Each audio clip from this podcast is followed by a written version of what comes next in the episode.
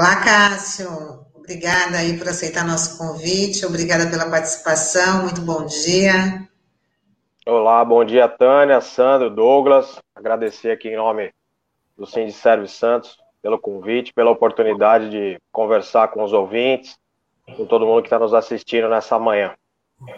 Bom dia, Cássio. Cássio a gente, a gente já começa aqui falando no nosso bate-papo sobre hoje tem uma assembleia super importante com a categoria, né? Por, na, por conta que a prefeitura decidiu aí a volta das aulas presenciais a, a partir do dia 12 de abril. Então, eu queria que você falasse aí sobre essa assembleia, se há condições, né, principalmente no que a gente relatou aqui do durante, durante o programa, como é que está a situação da pandemia na cidade.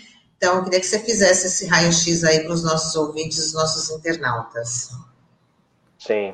Não, é, é, primeiro saudar né, a iniciativa de vocês. Hoje, hoje nós vimos aí, desde o início do programa, e temos visto né, a abordagem da RBA, que é uma abordagem que nós denominamos de uma abordagem classista sobre a pandemia e sobre a realidade social. Né?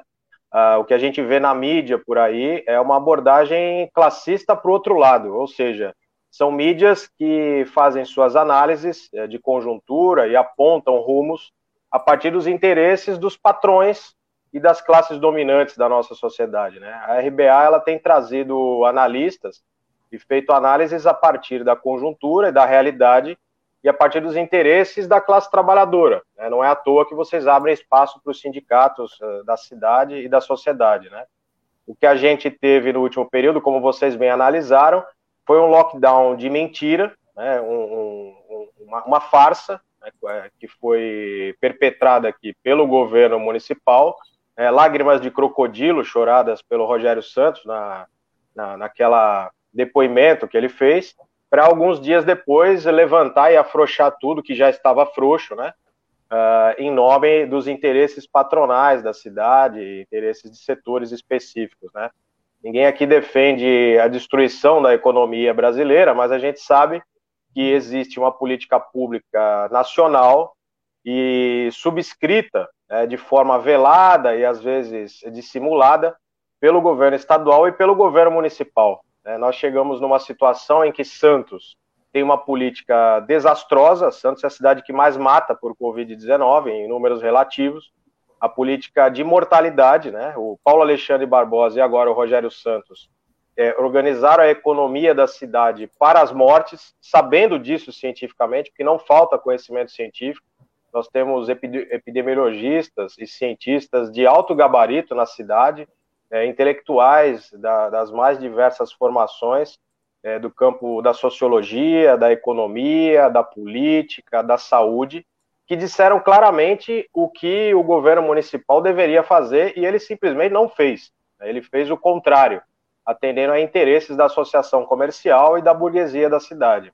Eu queria saudar aqui, inclusive, os trabalhadores estivadores que fizeram uma manifestação importante essa semana é, em defesa da vacinação que é um problema que nós, servidores públicos municipais em Santos e os servidores públicos no Brasil inteiro também tem, que é a falta de vacina para os trabalhadores dos chamados setores essenciais. Né? Então, nós teremos sim uma assembleia bastante importante hoje à noite, né, dos trabalhadores da educação, que já se manifestaram em outras oportunidades contra o retorno presencial das aulas, né? É bom que se frise isso, porque os trabalhadores da educação não deixaram de parar um dia sequer, não deixaram de tra trabalhar nenhum dia sequer desde o início da pandemia, é, realizando um trabalho presencial nas unidades do ponto de vista administrativo e um trabalho pedagógico do ponto de vista remoto desde o início da pandemia. É, de forma desastrada no início desse ano, no pico da pandemia, o governo municipal, contrariando inclusive as políticas das demais cidades da Baixada Santista, reabriu as escolas para aulas presenciais é, nós nos manifestamos, fizemos uma greve, inclusive, de um dia, com alguns trabalhadores que foram até a praça, né, é, ainda que em meio à pandemia, muitos com comorbidades e tudo mais, fizeram um esforço para resistir, né, foi um esforço de resistência a esse tipo de política pública.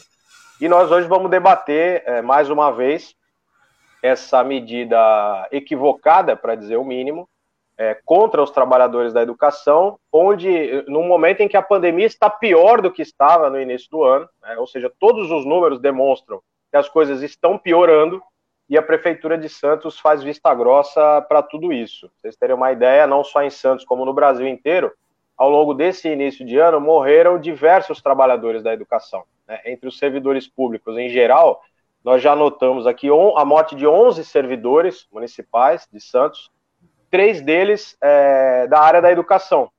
E esses três que faleceram da área da educação, eles faleceram exatamente é, agora, depois em que depois que as escolas foram abertas para aulas presenciais. Né? Isso não é coincidência, né? isso é ciência. É um mais um é igual a dois. Se a gente sabe que a cidade tem um índice de contaminação crescente e a gente estimula a, a, com que as pessoas saiam de casa e que é, vão passar necessariamente pelo transporte público. Né? É, um, é, um, discurso falacioso de reabertura, de que não, as escolas são locais seguros. As escolas são locais seguros, ok, dentro do serviço público, não só as escolas, todos os locais abertos do serviço público deveriam necessariamente ser mais seguros do que qualquer outro espaço, porque precisam necessariamente dar o exemplo quanto às medidas sanitárias. O problema não reside aí. O problema reside no transporte dos trabalhadores do seu local de trabalho até as unidades de trabalho. Né? Uh, os covidários, que são o, o, os ônibus, né, o transporte público, os trens metropolitanos, né, o caso do VLT, né, o metrô em São Paulo, ou seja, as aglomerações desse, desse período, chamado de tempo liberado, né, e de liberado não tem nada, isso é um conceito, entre o trabalho e a casa, é o principal elemento contaminador das pessoas. Além, é claro, da irresponsabilidade né, é, exercida a partir de uma política de Estado negacionista. Né? Governos e mais governos de plantão nas três esferas negando o, o vírus. Né? Um bom exemplo citado aí é, de lockdown eficiente foi em Araraquara. Né? Eu tomei um susto quando eu vi o tal do lockdown na cidade de Santos, né? e a gente, pô, a gente é, conhece o que está acontecendo pelo mundo, tem acompanhado isso. Né? O lockdown, para vocês terem uma ideia, que aconteceu em Portugal, a exemplo de Araraquara, é, aqui talvez as pessoas não conheçam, mas vou dar um exemplo. É, tem duas cidades em Portugal, é, é uma é o Porto e outra é Gaia. Elas são separadas por uma ponte, e tem o Rio Douro no meio delas. Né? São cidades conurbadas né, e divididas por um, um rio. Aqui em Santos nós temos cidades conurbadas, a Baixada Santista inteira, ela é conurbada. Um lockdown, ele impediria a passagem de pessoas de Santos para São Vicente, ponto. Só transitariam pessoas ligadas ao serviço essencial, ponto. Quem mora em Santos não pode ir para São Vicente, não pode ir para o Guarujá e vice-versa. Isso é um lockdown, né? E é o que foi feito em Araraquara. Quem é que vai transitar no lockdown? Somente os trabalhadores dos serviços essenciais e mais estritamente os da saúde, assistência social e segurança. E quem mais? Mais ninguém. Mais ninguém. Né? Transporte coletivo é, não existe é, num lockdown, a menos que seja de forma, com todas as medidas sanitárias, direcionados aos trabalhadores dos setores essenciais. Né? Então, o que se vê aqui é uma política negacionista, absurda, que a história vai, vai, vai, infelizmente, marcar de forma muito triste né, é, o tamanho da mortalidade. Quando a gente olha para a história de Santos e para o potencial de organização dos trabalhadores que nós já tivemos, que nós precisamos retomar, e quando a gente olha para a história de Santos, realizada é, de luta pela saúde, de eficiência na saúde, de referência histórica na saúde, e a gente olha para uma saúde terceirizada hoje e com índice altíssimo de mortalidade, a gente vê o quanto que ah, os setores reacionários, ao assumir o poder na cidade, destruíram as políticas públicas mais básicas de educação e estão promovendo e assinando embaixo do genocídio é, desenvolvido pelo Jair Bolsonaro e seus asseclas. Né? Cássio, é, bom dia. Eu queria te perguntar sobre a questão da vacinação, porque está anunciado que a partir de segunda os profissionais de educação vão ser, começam a ser imunizados. Queria saber se já foi discutido com a categoria uma alguma logística de como que vai ser isso na prática, né? Ou se a gente vai ter uma pazuelada aí pela frente, né? Vai ter um caos aí para nesse sentido. E uma segunda questão que pode parecer idiota, mas a gente sabe que a categoria ela é heterogênea. No, tem casos de servidores que têm se recusado a tomar vacina é, você sabe disso? Por exemplo, se, a, se, o servidor se recusa a tomar vacina, ele tem que assinar algum termo de responsabilidade? Você tem conhecimento como que é isso aqui na prefeitura? Bom, é, vamos falar do, do, tema amplo vacinação, né? o primeiro é o seguinte, né? o Brasil, a política que nós temos no Brasil é uma política, é, obviamente, numa sociedade dividida em classes, onde você tem uma classe dominante, é de fomento a, a, a, ao financiamento das classes dominantes, ou seja, dos banqueiros e dos grandes empresários. Esses estão tranquilos né, ao longo dessa da crise da pandemia. Uh, eles são salvos, né, são, foram trilhões aos banqueiros logo em março do ano passado, é, e não vieram esses mesmos trilhões, obviamente, para a classe trabalhadora desempregada na informalidade, é um auxílio emergencial de meia pataca e uma campanha de vacinação sem vacinas. É isso que a gente tem hoje no Brasil. Né? Portanto, nem os idosos, que são os mais atingidos a, é, pela, pela Covid, na verdade, não, não em termos de contaminação, mas em termos de mortalidade, porque são o, o, os organismos aí mais, mais frágeis a, a, ao, ao, assédio do vírus e ao desenvolvimento do vírus, é, estão sem vacina há bastante tempo ou com vacina de forma precária. E os trabalhadores dos serviços essenciais, esses deveriam, é, dentro de uma campanha de vacinação séria, serem vacinados junto com os idosos, por quê? Eles são vetores de transmissão. O idoso, por exemplo, aposentado, ele tem, é, é, toda, tem comorbidades e tem uma série de dificuldades, mas ele tem uma maior capacidade de fazer o isolamento social, tanto financeira quanto pelo seu fato de, pelo fato, próprio fato de estar aposentado. Ele não precisa necessariamente, na maioria dos casos, muitos, muitos é, aposentados ainda trabalham, mas em, em, na maioria estou falando proporcionalmente, eles têm melhores condições de fazer o isolamento social. Né? Os trabalhadores do serviço essencial não têm essa condição, porque eles são obrigados a se submeter todos os dias de casa para o trabalho, do trabalho para casa, de casa para o trabalho, trabalho para casa. Então, uma campanha séria de vacinação, ela deveria abarcar é, todos esses setores da população. E essa é a reivindicação mãe que o Sindicerve fez lá desde o início, né? que é a vacinação de todos os trabalhadores que estão realizando atividades presenciais. E, por outro lado, retirar do serviço presencial todos os trabalhadores dos setores não considerados essenciais. Bom, o que a prefeitura fez? Ela não fez isso. Né? Ela não fez controle nenhum de testagem séria, porque você deveria ter uma testagem séria entre os trabalhadores dos serviços essenciais para que a prefeitura pudesse identificar quais estavam contaminados e imediatamente assinar um atestado médico para colocá-los em casa e, inclusive, toda a sua família em casa em isolamento. Por quê? Porque o primeiro mandamento numa pandemia, isso no, lugar, no mundo inteiro, é identificar dentro de um universo da população quem está contaminado e quem não está. E quem está contaminado tem que ficar em casa junto com a sua família inteira em casa. E aí você evita, evita claro, que essas pessoas circulem e o vírus circule. Né? Isso não foi feito desde o início. Né? Então, a política de testagem, que poderia evitar contaminações e mortes, já não foi feita.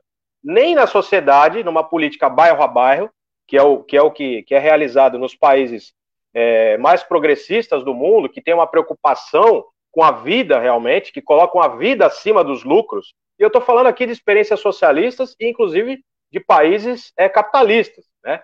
Que tem uma classe trabalhadora mais organizada do que a estadunidense, né, ou do que a brasileira, porque hoje é, tanto os Estados Unidos quanto a classe trabalhadora brasileira estão extremamente desorganizadas e por isso que a, a, a burguesia está fazendo o que quer e está matando gente. E existem outros países, é claro, como você citou aqui um exemplo, inclusive exitoso, né, da, da Arábia Saudita, que é um dos piores países do mundo para a classe trabalhadora, onde os trabalhadores não podem nem se manifestar, mesmo eles um Estado que não é laico, está desenvolvendo uma política pública mais avançada do que o Estado brasileiro, né, que tem um criminoso no STF, que infelizmente é meu xará, que é o Cássio Nunes, né, o Cássio com K, como você disse aí, é, que está trabalhando contra a população e ele pode sim é, fazer isso que você fez. Eu imaginei, inclusive, que isso fosse feito. Ele vai pedir vistas, provavelmente, é, para deixar os cultos abertos e ampliar a contaminação e morte em nome da reeleição do Bolsonaro que colocou ele lá. Né? Então, o Bolsonaro e agora o seu, o seu fantoche dentro do STF e os seus fantoches dentro da saúde estão realizando uma política pública nacional que dificulta em muito a ação dos estados e dos municípios. Só que nos estados e nos municípios nós também não temos é, é, representantes da classe trabalhadora na direção das políticas públicas. Nós temos representantes de, de outras frações da burguesia, né, que estão ali colocadas, e muitos deles até das mesmas frações da burguesia representados no município e no estado. Então, o que nós temos aqui? Nós temos uma política que ela é, é aparentemente diferente, mas na prática é igual, é a mesma. Né? Então, essa preocupação, Sandro, que você colocou, do servidor que se recusa a tomar vacina, do controle de testagem dos servidores, isso não existe, isso nunca existiu. E é um absurdo que não ocorra. Né? E outro, outro detalhe, né? Ah, nós não temos servidores vacinados. Agora, é lógico, tem os da, os da saúde, mas muitos outros setores que estão trabalhando o tempo todo, inclusive os da educação, que estão morrendo pela falta de vacina, né? É, e, e, que vão continuar morrendo se as escolas forem novamente abertas, vai ter mais contaminação necessariamente, vai ter mais mortes, porque isso é matemático, isso é científico, né? ninguém está inventando aqui. Né? Nós dissemos o que ia acontecer é, e realmente está acontecendo. Não tem, se, se vocês pegarem as entrevistas que eu, particularmente, e outros diretores do sindicato estão dando desde março do ano passado, fizeram um histórico, tudo que a gente falou aconteceu. E não é porque nós somos a mãe de Ná ou algum, né, temos poderes, é porque a gente está olhando a ciência. Um mais um é igual a dois, a gente sabe disso. E nós temos que realizar uma política científica que vá ao interesse, ao encontro do interesse dos trabalhadores. Agora a prefeitura começou a vacinar o pessoal da guarda, o que é uma política correta, né? Você precisa vacinar os setores essenciais. O problema é que é só a guarda. E a saúde também já foi. A, a vacinação da saúde ela foi, inclusive, é, irregular. Alguns servidores da saúde ficaram para trás por problemas da própria prefeitura na sua organização.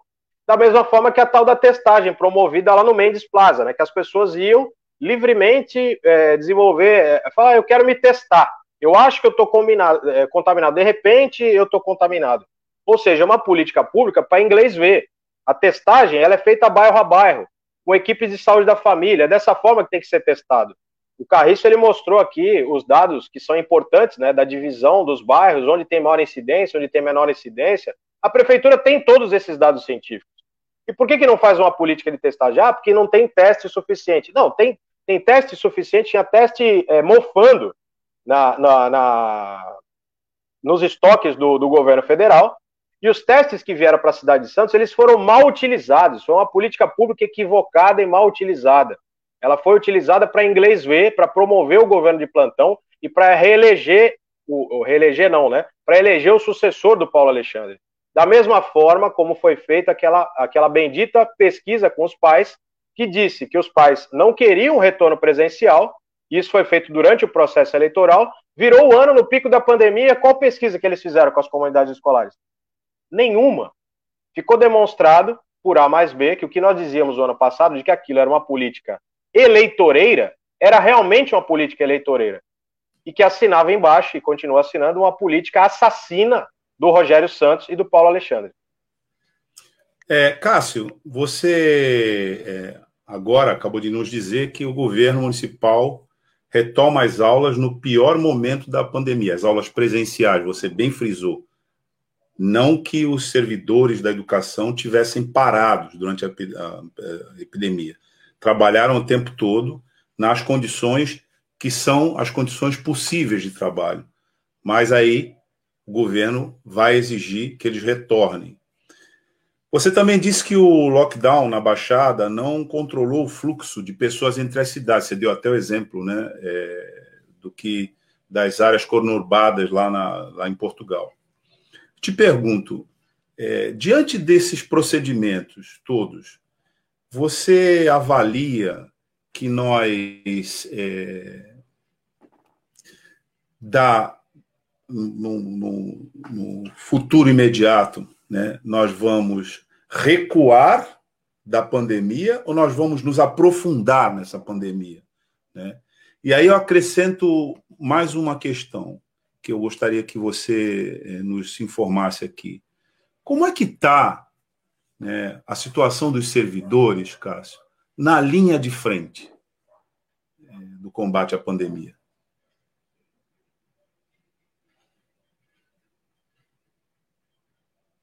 Bom, vamos lá. É, quanto quanto aos, aos números, né? O que, que a gente tem? A, a gente escuta é, diversos e, e, estuda diversos é, cientistas aí que falam sobre o avanço da pandemia, e como vocês mesmos já, já colocaram aqui, né? Nós temos, por um lado, o lockdown, por outro lado, a vacina. E o lockdown, ele é uma, uma situação é, de emergência, dado a uma situação catastrófica anterior. Por quê? Porque diversos países do mundo controlaram a pandemia sem o lockdown. É, tem exemplos de, de, de, países do mundo que controlaram a pandemia sem um lockdown, ou com lockdowns é, é, regionais. Né? Você começa a, a, contaminação ali, você faz um lockdown, você susta aquela proliferação das contaminações e você vai retomando. Né? Em outros países, como por exemplo, eu citei o exemplo de Portugal, né? Portugal ele vinha fazendo uma política pública a exemplo disso que eu estou falando, né? Lá nós temos um governo que não é um governo negacionista, é um governo do PS, do Bloco de Esquerda, o Partido Comunista Português, ou seja, Portugal tem uma classe trabalhadora organizada que exige do seu governo medidas de proteção é, do ponto de vista econômico do ponto de vista sanitário. Portanto, a classe trabalhadora portuguesa é mais organizada que a brasileira e por isso que eles têm um governo é, melhor que o nosso, né, que salva mais vidas. Com tudo isso, o governo português ele teve um erro tático absurdo quando ele liberou a, as visitas do, da, das pessoas durante as festas de final de ano. E aí você teve um pico de contaminação gigantesco, que Portugal tem uma, uma composição é, etária muito parecida com a cidade de Santos, que é uma cidade que tem muitos idosos, e houve um libera geral ali no final do ano, o que tornou Portugal, na sequência, o epicentro da, uh, da pandemia. Né? E, e, a crítica que nós fazemos aqui é o seguinte: o PS, que é o atual governo, é o campo majoritário hoje que governa Portugal, ele tem ali o pé em duas canoas, né? Ele tem parcela é, de apoio da classe trabalhadora e parcela de apoio é, do setor, das frações burguesas ali. Então ele cedeu ao apelo dos patrões ali naquele final de ano para dar uma, né? Vamos dar um fôlego na economia e ele começou a matar gente, virou epicentro na Europa e teve que fazer um lockdown e aí teve que fazer um lockdown sério para poder conter. Então, todas as vezes, no mundo inteiro, onde os governos, a nível municipal, estadual ou federal, eles cederam né, a uma pressão política patronal, aumentou o número de, de contaminações e mortes. Então, nós temos a matemática sanitária e a matemática da política e da luta de classe. Então, o que, que nós estamos vendo aqui em Santos? Nós estamos vendo exatamente uma nova concessão do nosso governo municipal aos interesses das classes dominantes aqui e são interesses de lucro, porque esses caras não estão passando fome. Eles poderiam, em sua grande maioria, passar aí dois meses de lockdown, que eles iam continuar bem. Né? Agora, os trabalhadores que estão na informalidade, né, que estão aí na, na, desempregados, e muitos trabalhadores comerciários, portuários e tudo mais, que têm ali só o seu salário para sobreviver, eles precisam ter o seu salário garantido, um auxílio emergencial é, que seja condizente com a manutenção de uma cesta básica e de alguma condição de vida, para que eles se preservem vivos e não contaminados. Só que essa política, em geral, ela não é realizada pelo governo federal, e aí, é claro, as cidades têm que recorrer aos auxílios emergenciais municipais ou estaduais, que inclusive demoraram muito para ocorrer. A cidade de Santos tem condição de fazer esse tipo de aporte, está fazendo só agora, já devia ter feito desde o ano passado. O governo do estado só agora anunciou né, um reforço aí de, de auxílio emergencial aos paulistas, que também já podia ter feito no ano passado, porque Santos é uma das cidades mais ricas do país, né, e São Paulo é, é, um estado mais rico do país e teria condição de suprir é, uma série de mazelas aí da, da, do desemprego, da informalidade, inclusive dialogar financeiramente com os setores da chamada pequena burguesia, daqueles micro e pequeno empresários, que também estão falindo, né? Porque você tem aí uma classe média, você vai ter trabalhador que tira 5 mil reais e você vai ter uh, pequenos proprietários que também tiram 5 mil reais de taxa de lucro no final do mês. Né? Então, ah, tanto a pequena burguesia, que tem sonhos de mobilidade social e que, infelizmente, é, não compreende que ela devia estar do nosso lado, né, aliada aos interesses dos trabalhadores por emancipação, ela sonha em ser um dia o grande burguês, sonha em ser o banqueiro, sonha em ser o explorador, é, também não está sendo é, é, bem suprida né, nas políticas econômicas. Deveriam estar voltadas também para esse setor, porque esse setor é o que mais gera emprego no país e é um setor que precisa se manter vivo né, nesse momento de, de pandemia é, para poder continuar mantendo esses empregos. Né? Então é uma política desastrosa e desastrosa. O que a gente vê, o que vai acontecer é um aumento de contaminações e mortes, principalmente porque não tem vacina para todo mundo, porque é uma campanha de vacinação sem vacina e aí a desgraça está feita, né? Ah, o segundo ponto que você colocou, uh, Douglas, só para me refrescar a memória, não sei, acho que eu não toquei nele. Você falou da, tu falou da vacinação em geral. Sim, é, qual foi o outro é, ponto? Na verdade, como é que o sindicato está avaliando a situação do pessoal na linha de frente de combate à pandemia? Sim. Porque Sim. hoje há uma, um relato geral, né, de quem está nessa situação, da situação cada vez mais precária de atendimento. Você tem cruzando duas linhas. Primeiro, o aumento né, da contaminação, a maior letalidade né, por conta das variações de vírus, o maior tempo, inclusive desses que estão contaminados, nos leitos de UTI e uma deficiência, uma queda, né, tanto nas equipes quanto nos suprimentos, quanto Acho que o meu deu uma travada. Caiu para mim. Uma pergunta. Mas acho... eu... Como é que você, como é que está a avaliação? Sim. Como é que está a avaliação né, aqui na nossa cidade pra, pra, nessa situação? Então, é, o que acontece, né? Do ponto de vista de, da saúde dos trabalhadores, nós temos é, nos últimos meses um maior contingente de trabalhadores vacinados. Né? Isso é bom. É, e agora nós vamos ter o pessoal da guarda vacinado e outros setores, né? Como, por exemplo, disse o Sandro, é a questão da, da, da, da organização da vacinação da educação, então, que foi anunciada pelo, pelo governo do estado, e agora chegaram agora as doses para vacinar o pessoal da guarda, o pessoal da guarda está sendo vacinado, a polícia militar está sendo vacinado, e isso vai chegar, é, infelizmente, bem devagar para os demais trabalhadores. Então, a, o aumento da vacinação dos trabalhadores é algum alento, ainda que é, é, muito aquém da necessidade. Agora, do ponto de vista das condições de trabalho, as condições de trabalho elas têm piorado a cada dia, Douglas e demais. Né? Por quê? Porque você tem um aumento de contaminações, um aumento de internações, um, um aumento de mortes, um aumento de tempo de internação, e você tem uma dificuldade cada vez maior é, de todos esses trabalhadores. Por quê? Porque a quantidade de trabalhadores nessa linha de frente ela não foi aumentada significativamente. Você teve um acréscimo de trabalhadores é, na Prefeitura de Santos, por exemplo, para realizar uma campanha de vacinação. Só que você não tem vacina. Né? Ou seja, você tem um acréscimo de trabalhadores em determinado setor para fazer vacinação em massa, mas você não tem vacina para fazer vacinação em massa. Né? Ou seja, é, um, é, um, é, um, é uma contradição na política. Né? Ao passo que em outros setores da chamada linha de frente, aí setores da assistência social, setores da saúde, a guarda municipal, o pessoal dos cemitérios que está trabalhando em dobro, né, em triplo. É, você não teve um aporte de servidores nesses setores. Você continua com o mesmo número de servidores, com muitos cargos vagos e com uma péssima reposição de servidores, que já é histórica no município de Santos, em todos os setores, na educação, na saúde, é, na guarda, ou seja, nós temos um déficit de servidores públicos que vem se arrastando há anos. Né? E nós temos aí uma despesa total de pessoal que é a menor da história, promovida pelo governo de desmonte do serviço público. Então, uma menor despesa total de pessoal, um investimento crescente nas terceirizações, são milhões carreados às terceirizações, o que não refletiram em nada na qualificação do, do atendimento. A população está aí é, nas UPAs vendo o que acontece, né, que era do que estava para pior, né, é muita grana sendo investida para pouca qualidade, uma redução do investimento nos servidores públicos e uma redução do número de trabalhadores, a não reposição dos trabalhadores que se exoneram, que falecem, que se aposentam, né? ou seja, não existe uma reposição. Tem dinheiro para fazer reposição e não tem reposição. Por que, que não tem reposição? Porque o objetivo do governo de plantão não é qualificar o serviço público por meio da administração direta, promovendo servidores é, independentes politicamente e bem qualificados. O objetivo é montagem de currais eleitorais, para poder colocar OS é, é, de plantão, os amigos da política e uh, fazer o que dá para fazer. Né? Se o serviço vai ser melhor qualificado ou não, isso é secundário.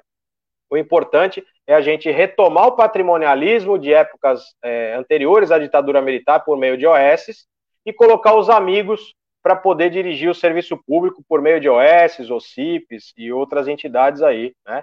É o cachorro vigiando a linguiça, é, não tem licitação, é, você faz uma reunião partidária com três ou quatro pessoas, cada um deles é, é dono de uma OS, e você, enquanto isso, está incubando a quinta ou a sexta OS, e está negociando para que nos próximos governos, ou nos próximos meses, ou nos próximos anos, é, a entrega de mais um setor do serviço público. Né? Nós temos aí agora o absurdo da terceirização da educação especial, que deveria ser o último setor de todo o serviço público no mundo a ser terceirizado, porque é o setor em que mais precisa de profissional especializado na educação, que é outra, a, a, outro tema que, que nós estamos tratando aqui, a luta contra a terceirização da educação especial, terceirização da saúde bucal, da saúde mental, né, é, que são projetos da Prefeitura de Santos, e nós estamos batalhando aqui junto com os servidores para organizar a categoria para lutar. Ameaça de terceirização do almoxarifado da saúde, que nós, o ano passado, é, e o ano retrasado fizemos uma luta nas ruas e com aqueles trabalhadores ali. Ou seja, é uma política de desmonte, é uma política patrimonialista, é uma política assassina, né? E é isso que, infelizmente, os representantes da classe dominante da nossa cidade e do nosso país estão fazendo contra os interesses da classe trabalhadora. E antes que eu me esqueça, fora Bolsonaro, Mourão e Guedes, fora Dória, fora Rogério Santos, nós queremos uma cidade dirigida e organizada pelos trabalhadores, e não por esses caras, e não por essa classe dominante. Cássio, é. tem a assembleia da categoria, então, para tratar é, dessa questão do retorno das aulas presenciais, né? Queria que você falasse sobre esse, esse, essa agenda, né? Agora no encerramento da tua entrevista. Sim, eu queria aproveitar aqui a oportunidade, agradecendo vocês, né? É, o papel da RBA Litoral tem sido fundamental na, em comunicar uma visão de mundo a partir dos interesses da classe trabalhadora na nossa cidade. Estava faltando realmente um, um, um, mecanismo de comunicação que fizesse isso. É, e nós, hoje à noite, a partir das 19, temos uma importante assembleia para os trabalhadores da educação avaliarem suas condições de trabalho é, e avaliarem os métodos de luta contra o retorno presencial, porque a categoria, é, desde de, de o início desse debate, é, já no ano passado, ela disse categoricamente para o governo e para a cidade, tem dito isso nas ruas, nas manifestações, a todo momento, que é contrária ao retorno presencial do, da, da, das aulas, né, as aulas presenciais, antes que haja a completa imunização vacinal.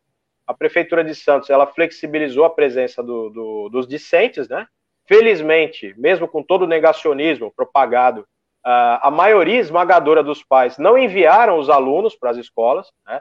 É, o, próprio prefeito disse que é, ele, eles estavam com uma frequência de 11% dos alunos, ou seja, 90, 89% dos alunos não foram às aulas presenciais, né? sabendo do risco que estavam correndo, a contaminação. 89% dos alunos não foram às aulas presenciais. É, esses 11% que frequentaram as aulas presenciais, com certeza são filhos da classe trabalhadora, que está sofrendo, tendo que trabalhar sem EPI, tendo que se aglomerar no transporte público, filhos de comerciários, filhos de portuários, filhos de metalúrgicos, filhos de, de, de, de desempregados, né? dos pais que estão saindo de casa procurando emprego, buscando ali o seu sustento diário é, vivendo numa sociedade que não propicia condições mínimas de, de existência. E a gente compreende a necessidade desses setores. Mas o que a gente desenvolve é, a partir dessa reflexão é a necessidade da Prefeitura de Santos atuar junto a esses setores e junto aos setores que, por exemplo, é, propiciaram uma evasão escolar do ensino remoto. Né? Então, não é fazendo um libera geral e uma abertura geral que nós vamos melhorar a, as condições de ensino-aprendizagem e nós vamos conter a pandemia é sendo cirúrgico.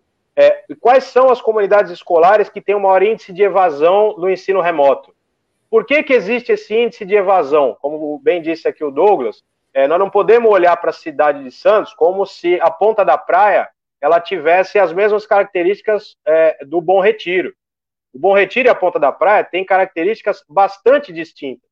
E as políticas públicas, é, tanto na educação quanto na saúde, em todos os setores, elas têm que ir ao encontro da especificidade de cada uma das localidades. Você não pode simplesmente mandar a, a mesma quantidade de verba para um estado em desenvolvimento do que para um estado super desenvolvido. Você não pode mandar a mesma quantidade para um bairro desenvolvido do que para um bairro que precisa de desenvolvimento. Né? Ou seja, você precisa olhar a cidade com lupa, né? E não olhar a cidade a partir dos interesses do lucro dos patrões. Então, a política pública para a educação ela está completamente equivocada né, desde o início, e nós estamos denunciando isso desde o início, né, e é, é, sobre isso que nós vamos debater hoje à noite, num, num, encontro importante dos trabalhadores. Em breve nós vamos estar dialogando com toda a cidade aí, a partir do saldo é, que essa Assembleia no, no, nos trouxer, né? E reafirmando aqui é, a luta do Sindicerve em defesa dos interesses dos trabalhadores, solidarizando-nos com todas as categorias de trabalhadores em luta que estão pa passando por esse momento tão difícil, né, a todos os, os, camaradas aí de classe que estão se contaminando e estão morrendo por conta de políticas públicas negacionistas é, é, e assassinas, né, que nós somos, temos sido vítimas, né. Cássio, eu queria te fazer uma última pergunta antes de você se despedir. Eu lembro que em dezembro do ano passado a prefeitura falou que ia dar uma espécie de auxílio de até dois mil reais para os professores comprarem computadores portáteis, né, notebooks, é, tablets, enfim. É, como é que isso está isso tá funcionando na prática? O professor é que teve que pagar do bolso dele, a prefeitura está reembolsando? Como é que está essa dinâmica, assim? Que isso é, é algo, acho que é importante esclarecer. Sim, foi isso, né? É assim, a cidade, bem, a, a, Santos tem um slogan antigo que a gente contesta há bastante tempo, é, como a cidade educadora, né? E assim, o, o para uma cidade ostentar o slogan de cidade educadora, é, em 2021, o que ela precisa fazer minimamente é dar acesso à tecnologia da informação a todos os seus trabalhadores da educação e aos alunos uma cidade. E aí, por quê? E eu estou falando simples, que cidade educadora é um conceito muito amplo. A cidade educadora é uma cidade que educa todos os seus cidadãos, todos os munícipes. E olha só, eu tô, eu tô restringindo esse conceito agora apenas à questão da escolarização.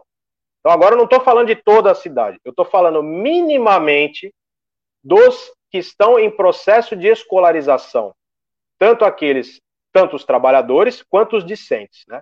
Uma cidade que não promove nem aos cidadãos que estão envolvidos no processo de escolarização o acesso às tecnologias da informação, ela está anos-luz de ser uma cidade educadora em 2021. Né? Ou seja, você tem uma série de trabalhadores da educação, tanto os docentes quanto os demais trabalhadores, que não têm acesso às tecnologias da informação, ou se tem, tem de forma precária. E pior ainda, obviamente, é, aos, do, aos discentes. Né? A gente sabe é, a, a, condição de vida que milhares de santistas têm, por exemplo, morando nas palafitas. A gente sabe das condições de vida que milhares de santistas têm morando nos cortiços da cidade.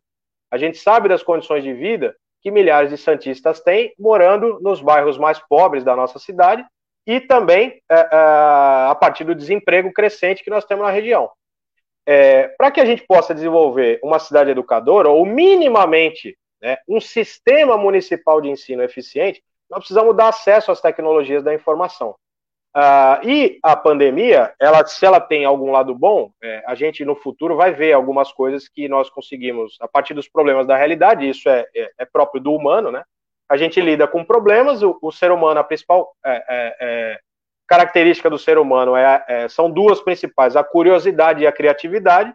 Então, ele é curioso e ele é criativo. Né? Isso é, são potenciais do, dos, dos, seres humanos que, claro, precisam ser desenvolvidos a partir de um processo de, de educacional. Se não forem desenvolvidos também, a gente não, não, não tem isso. E a gente, a partir dos problemas que a gente enfrenta na realidade, encontra soluções. Algumas soluções têm sido encontradas é, a partir dos problemas é, da pandemia. Né? E muitos problemas têm vindo à tona. E é claro que já lá nos primeiros meses da pandemia veio à tona o problema da falta de acesso às tecnologias da informação aos trabalhadores da educação e aos alunos, né, que não tinham condição de poder minimamente desenvolver um trabalho remoto é, é, é, com condições mínimas, não era nem qualificado. E a Prefeitura de Santos, até hoje, ela não conseguiu desenvolver um sistema educacional a contento, né, com plataformas educacionais e tal, é, para poder sofisticar esse ensino remoto. Fez alguma coisa, mas ainda está aquém das necessidades. Né? Ah, então, o que, que aconteceu? É claro, a partir de reivindicação da categoria, o prefeito resolveu falar: olha, eu vou, vou custear aí ah, ah, alguns equipamentos para os profissionais e tal. E ele passou, ele fez um, um, um, uma, uma publicação com algumas regras para que os profissionais comprassem esses materiais, e agora recentemente saiu no Diário Oficial a lista de, de profissionais que serão reembolsados e tudo mais. Ou seja, é novamente é, uma política para inglês ver. Porque ela foi aquela política, ó, eu estou reservando uma graninha aqui é, para esse determinado tipo de iniciativa. Mas é uma política paliativa, ela não é uma política sistêmica. Ela é uma política planejada é, de olho no futuro. Ela não tem um projeto de sociedade, ela tem algo que é feito no susto. E, a, a, da mesma forma como agora, o retorno presencial é feito é, é, às pressas e de forma completamente desorganizada. Né?